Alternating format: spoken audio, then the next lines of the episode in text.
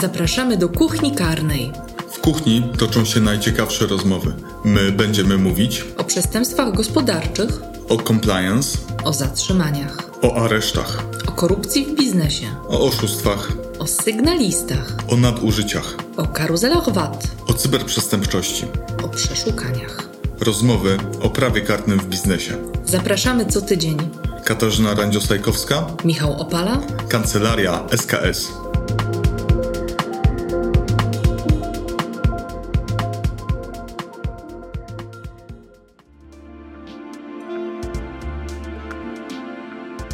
Dzień dobry, witamy Państwa w kolejnym odcinku podcastu Kuchnia Karna. Z tej strony Michał Opala. Katarzyna Randziosajkowska. Dzień dobry. Witamy Państwa. Dzisiejszy odcinek nagrywamy y, zdalnie. Robimy to pierwszy raz, więc może być nam troszeczkę trudniej zachować płynność tego odcinka, ale wierzę, że damy radę. Dzisiejszy odcinek Nie poddajemy poświęcimy... się. Dzisiejszy odcinek poświęcimy mm, środkom y, zapobiegawczym, które mogą być stosowane y, w ramach postępowań karnych. Y, Skoncentrujemy się na tymczasowym aresztowaniu, o którym już wspominaliśmy w poprzednim odcinku, a także na innych środkach wolnościowych, które nie polegają na izolowaniu podejrzanego. Ale jeszcze chciałbym wrócić do jednego zagadnienia, które wiąże się trochę z zatrzymaniem i ma taki czysto techniczny aspekt. Mianowicie często przy zatrzymaniach y, mamy do czynienia z sytuacją, kiedy y, w zasadzie zawsze, kiedy y, osobie zatrzymywanej odbiera się telefon komórkowy, mm, ale spotkaliśmy się też w praktyce z kilkoma takie, y, takimi sytuacjami, kiedy y, funkcjonariusze proszą zatrzymanego, żeby, czy zatrzymaną, żeby y, o podanie kodów dostępu. Hasła PIN, PUK, hasła dostępowego do, mm, do telefonu. Yy, I tutaj trzeba sobie jasno powiedzieć, że o ile osoba zatrzymana ma obowiązek stosować się do poleceń, yy, do poleceń yy, funkcjonariuszy, którzy dokonują zatrzymania, to w tym zakresie nie istnieje taki obowiązek, aby ujawniać dane dostępowe do urządzeń elektronicznych, które, y, które, którymi dysponuje osoba zatrzymana. Tak samo jak nie ma obowiązku ujawniania danych dostępowych do bankowości elektronicznej czy jakichkolwiek innych danych. To, to trzeba sobie jasno powiedzieć. I jeszcze jest kwestia tych nowych rozwiązań technologicznych, które y, pojawiają się w smartfonach, czyli nie już nie kody, nie piny, tylko y, rozpoznanie twarzy czy rozpoznanie linii papilarnych, odcisków palca. A miałem taką ciekawą dyskusję z y, jednym z prokuratorów na ten temat, wiesz? Y, I prokuratorzy mówią, są przepisy, które w ramach kodeksu postępowania karnego, które pozwalają na, okazy- na dokonanie okazania, na fotografowanie y, podejrzanego w celu, roz- w celu rozpoznania go, tak? Y, Jeżeli mamy niezidentyfikowanego sprawcę, a zatrzymaliśmy kogoś, musimy go okazać y, pokrzywdzonym na przykład, żeby go zidentyfikowali. I niektórzy prokuratorzy uważają, że te przepisy mogłyby stanowić y, podstawę do tego, aby dostać się na przykład do takiego telefonu podejrzanego. To jest dyskusyjne moim zdaniem, czy rzeczywiście te przepisy mogą stanowić podstawę, y, ale jedna kwestia to jest to, czy rzeczywiście mamy taką podstawę prawną, a druga kwestia to jest y, kwestia techniczna. Nie jestem technicznym umysłem, ale jednak wyobrażam sobie, że bardzo dużo wysiłku trzeba byłoby włożyć w to, żeby po uzyskaniu odcinków, y, odcisków, przepraszam, linii papilarnych y, wprowadzić je do, nie wiem, jakiejś drukarki 3D, która by z masy stworzywa przypominającego ludzki, mm, ludzki palec odtworzyła właśnie ten palec po to, żeby używać tego wydrukowanego w 3D palca do odblokowywania telefonu podejrzanego. Nie wiem, myślę, że Mm, Jak to mówię, to nie brzmi nawet jakoś strasznie, ale biorąc pod uwagę nasze doświadczenia z tym, że na przykład akt nie można dostać na płycie e, DVD, bo problemem jest ich skopiowanie w prokuraturze, to myślę, że wykorzystanie tego typu technologii, abstrahując od podstawy prawnej, y, to dopiero byłby problem. No, myślę, że tym zajmowaliby się, y, gdyby przyszło co do czego technicy z zakresu kryminalistyki. Myślę, że nie byłoby tak źle. E, natomiast wiesz, w praktyce spotkałem się z taką sytuacją, gdzie e, zatrzymany odmówił e, przekazania właśnie tych danych dostępowych, natomiast jego telefon reagował na jego twarz i w momencie, kiedy funkcjonariusz podstawił mu ten telefon pod twarz, to telefon się automatycznie odblokowywał. O! No, Ej, tak, ciekawe, to... jak, ciekawe, jak długo pozostawał odblokowany i czy rzeczywiście były przeprowadzane w tym czasie jakieś czynności Nie, no on się protokół oględzin?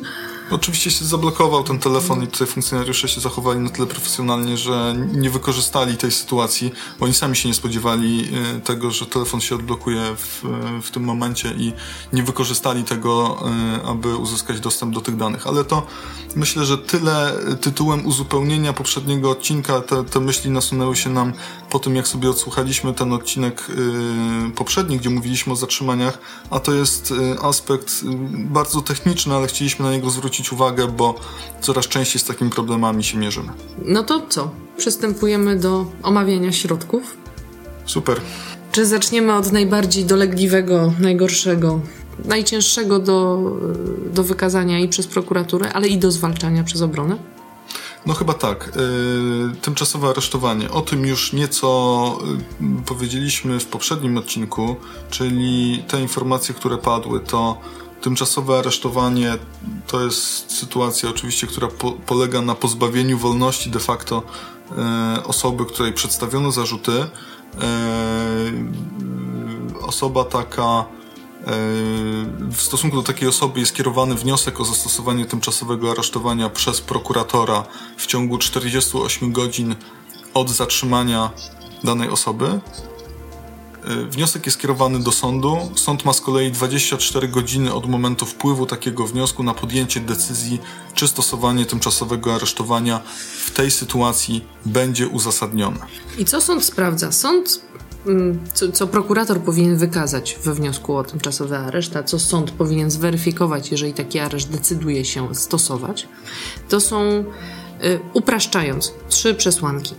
Jedna, tak zwana przesłanka ogólna, czyli sam fakt stwierdzenia wysokiego prawdopodobieństwa popełnienia przestępstwa.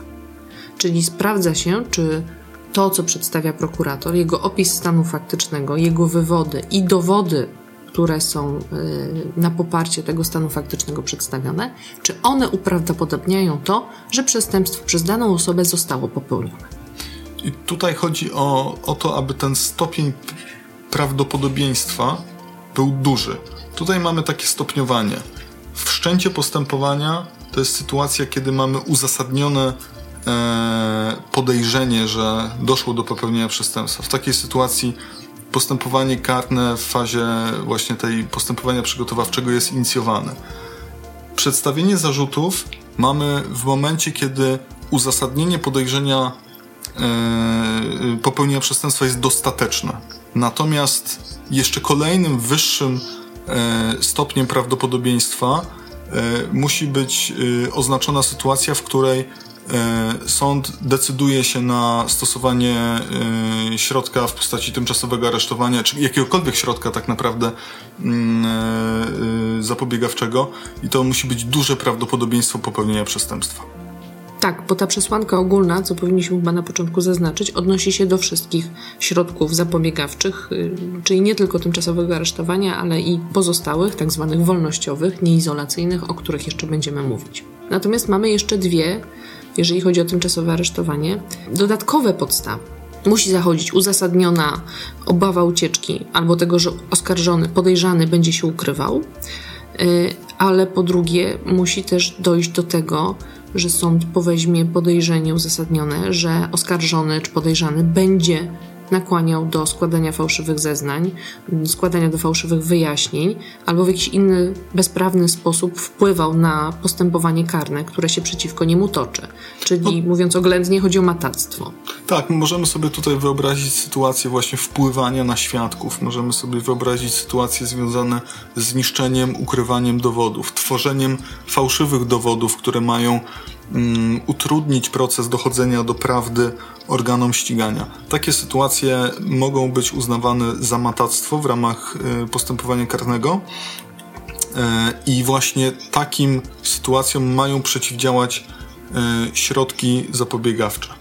Natomiast y, w szczególności y, trzeba zaznaczyć, że tymczasowe aresztowanie to jest taki ostateczny, przynajmniej w teorii i w tym, jak to jest uformowane w przepisach, ostateczne, y, ostateczny środek zapobiegawczy. Jeżeli jakikolwiek inny środek zapobiegawczy jest wystarczający do tego, żeby zabezpieczyć prawidłowy tok postępowania, to powinien być stosowany ten mniej dolegliwy środek.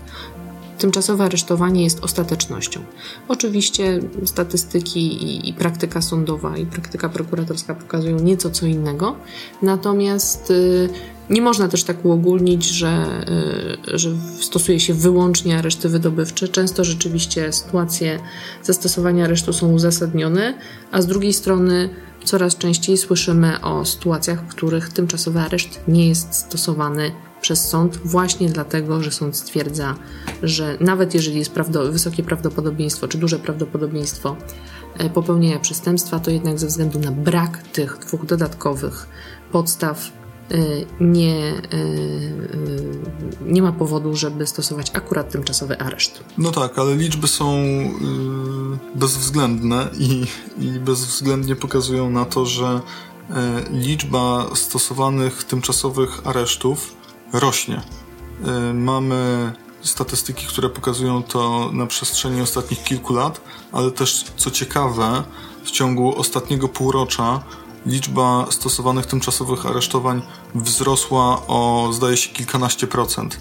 To wydawało, to jest, nie wiem skąd wynika taka sytuacja, nie wiem z czego, z czego to wynika dokładnie, natomiast yy, może to budzić zdziwienie, jeżeli spojrzymy na sytuację związaną z pandemią i też to, że jedną z podstaw do niestosowania środka w postaci tymczasowego aresztowania może być stan zdrowia e, podejrzanego, no to zastanawiające jest skąd, skąd biorą się takie liczby e, i skąd ten wzrost.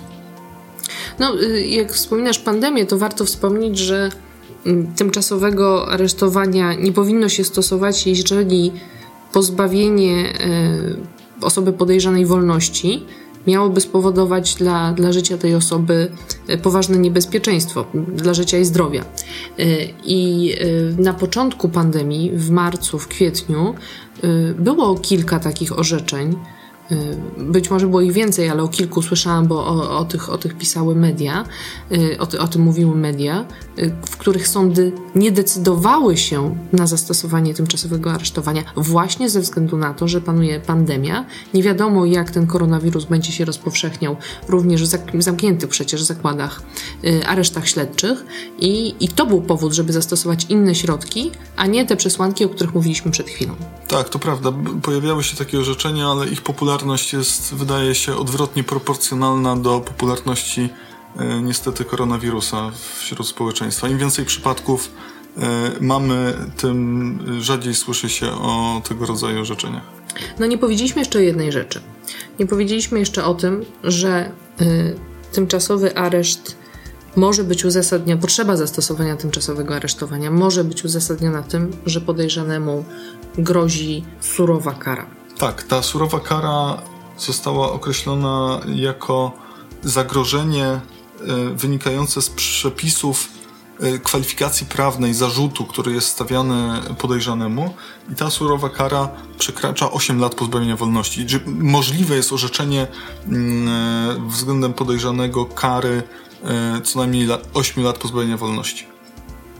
I w takiej sytuacji domniemuje się, że ze względu właśnie na tę perspektywę e, zagrożenia wysoką, surową karą, podejrzany może podejmować kroki w celu matactwa, może podejmować kroki w celu ucieczki albo ukrycia się przed organami ścigania.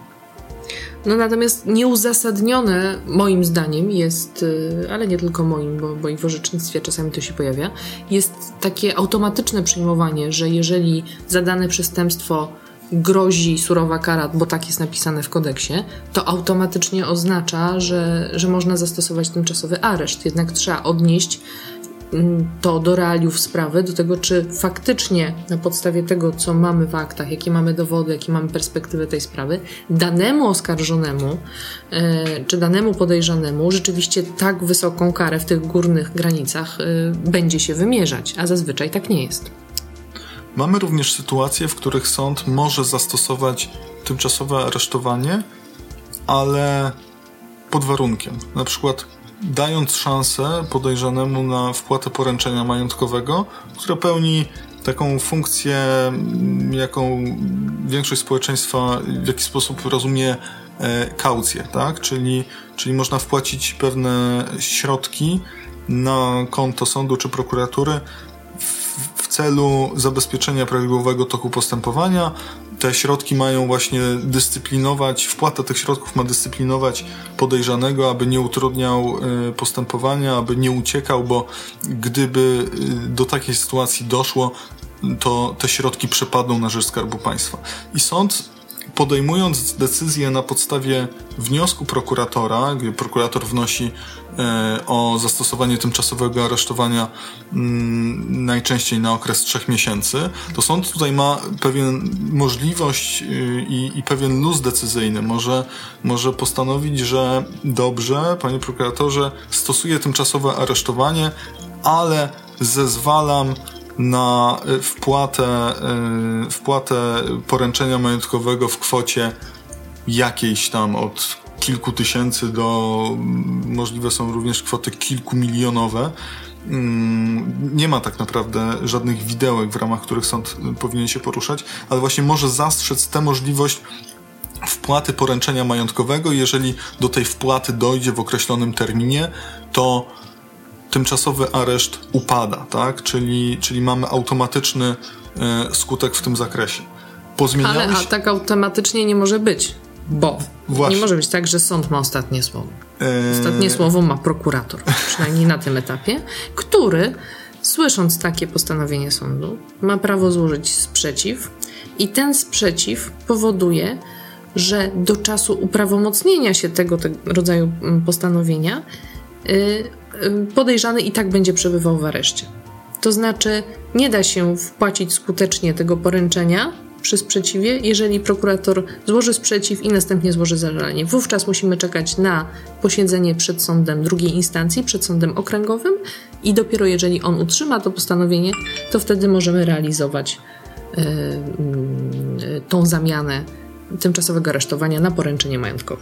To są nowe przepisy, które weszły w życie, zdaje się, w zeszłym roku, mm, ponieważ wcześniej mieliśmy sytuację właśnie, w której sąd mógł zastosować to tymczasowe aresztowanie w formule e, warunkowej i to już był prawdziwy wyścig z czasem ponieważ obrona z jednej strony organizowała bardzo szybko mm, środki na wpłatę, e, wpłatę tego poręczenia po to, aby mm, podejrzany mógł wyjść na wolność, natomiast prokuratura e, starała się szybko przygotować zażalenie, pomimo że termin ustawowy to jest 7 dni na przygotowanie takiego zażalenia. Natomiast starano się to zażalenie złożyć jak najszybciej, e, właśnie wnosząc o wstrzymanie, które wtedy nie było jeszcze automatyczne. Mm, samo złożenie sprzeciwu przez prokuratora nie powodowało automatycznego wstrzymania wykonania tej e, możliwości warunkowej wpłaty poręczenia majątkowego. Mm, to się zmieniło i teraz w każdej sytuacji, w której prokurator składa sprzeciw, e, postanowienie o zastosowanie, o, o, o, możliwości wyjścia podejrzanego na podstawie wpłaty poręczenia jest e, zablokowane. Co, co w praktyce wydłuża ten termin, w którym e, podejrzany będzie w areszcie o kilka tygodni. No tak, taki jest. Bo trzeba liczyć czas na to, że zostanie złożone zażalenie, zażalenie wpływa do sądu. Sąd y, jeszcze teraz w dobie kwarantanny y, odsyła zażalenie na kwarantannę, żeby przeleżało, potem się dekretuje, potem się wysła do sądu drugiej instancji, sąd drugiej instancji musi zadekretować, wyznaczyć termin. No, jest cała ja nie chcę powiedzieć gehenna, ale cała... Cały długi i skomplikowany cały, proces, proces obiegu. Tak, tak, bardzo, bardzo długi proces. Tak, mm, a w ramach postępowania zażaleniowego, postępowania odwoławczego właśnie sąd okręgowy kontroluje czy zostały spełnione te przesłanki, o których e, na początku wspomniała Katarzyna, czyli e, czy mamy to duże e, prawdopodobieństwo popełnienia przestępstwa, czy stosowanie, czy tymczasowe aresztowanie jest konieczne dlatego, aby zabezpieczyć prawidłowy tok postępowania. Czy okres, na który zostało zastosowane tymczasowe aresztowanie, musimy sobie powiedzieć, że ono może być stosowane na okres trzech miesięcy za pierwszym razem. E, i to jest maksymalny, maksymalny czas, na jaki e, może tymczasowe aresztowanie zostać orzeczone. Czy ten okres jest adekwatny? Czy może mm, adekwatny byłby okres dwóch miesięcy albo miesiąca? To są, to są pytania, które zadaje sobie sąd okręgowy, e, kontrolując decyzję sądu pierwszej instancji o zastosowaniu tymczasowego aresztowania. No, do czasu rozstrzygnięcia zażalenia które często też e, nie jest jedynym zażaleniem, bo obrona też składa w takich sytuacjach e, zażalenie. E, one są rozstrzygane łącznie. Trzeba, mm, przynajmniej z punktu widzenia obrońcy, nawiązać kontakt z klientem, bo klient zaczyna przebywać w, w zamkniętym areszcie śledczym i to się wiąże z kolejnymi krokami technicznymi, które trzeba podjąć, to znaczy trzeba wystąpić do prokuratury z wnioskiem o wyrażenie zgody na na to, żeby z klientem móc się zobaczyć. Oczywiście y, tu nie prowadzimy poradnictwa dla, dla kolegów, adwokatów i wszyscy doskonale wiedzą, natomiast y, mm, warto jest zabezpieczyć się, w, zaopatrzyć się w taką zgodę, która będzie mm, wydana na dłuższy termin, niekoniecznie jednorazowa i właśnie na wielokrotne widzenie, bez udziału funkcjonariuszy. No tak, to bez udziału funkcjonariuszy nam się trochę zmienia wiadomo, że w sytuacji zatrzymania jeszcze przed y, tymczasowym aresztem y, mo możliwość spotkania się z klientem jest w cztery oczy jest w zasadzie niemożliwa. Natomiast y, zmieniają się też warunki y, lokalowe zmieniają się pomieszczenia, w których y, mają miejsce widzenia adwokackie tak zwane, czyli, czyli oczywiście nie tylko adwokaci tam się spotykają ze swoimi klientami, również y, radcowie prawni czy, czy inne czynności procesowe są. Ale policjanci też tam przychodzą, ostatnio byłam kilka razy tak, i właśnie y, są... Właśnie, Urząd Skarbowy nawet był. Urząd Skarbowy, no wszystkie, wszystkie służby, które, które mogą prowadzić czynności z danymi osobo z osobami. Chodzi generalnie o czynności e, procesowe albo czynności urzędowe. Natomiast e, te pomieszczenia w ostatnim czasie są, e, zostały wyposażone, przynajmniej jeśli chodzi o, o areszt śledczy Warszawa Białęka, one zostały wyposażone też w kamery. Mm, wcześniej tylko część pomieszczeń miała, była wyposażona w takie kamery.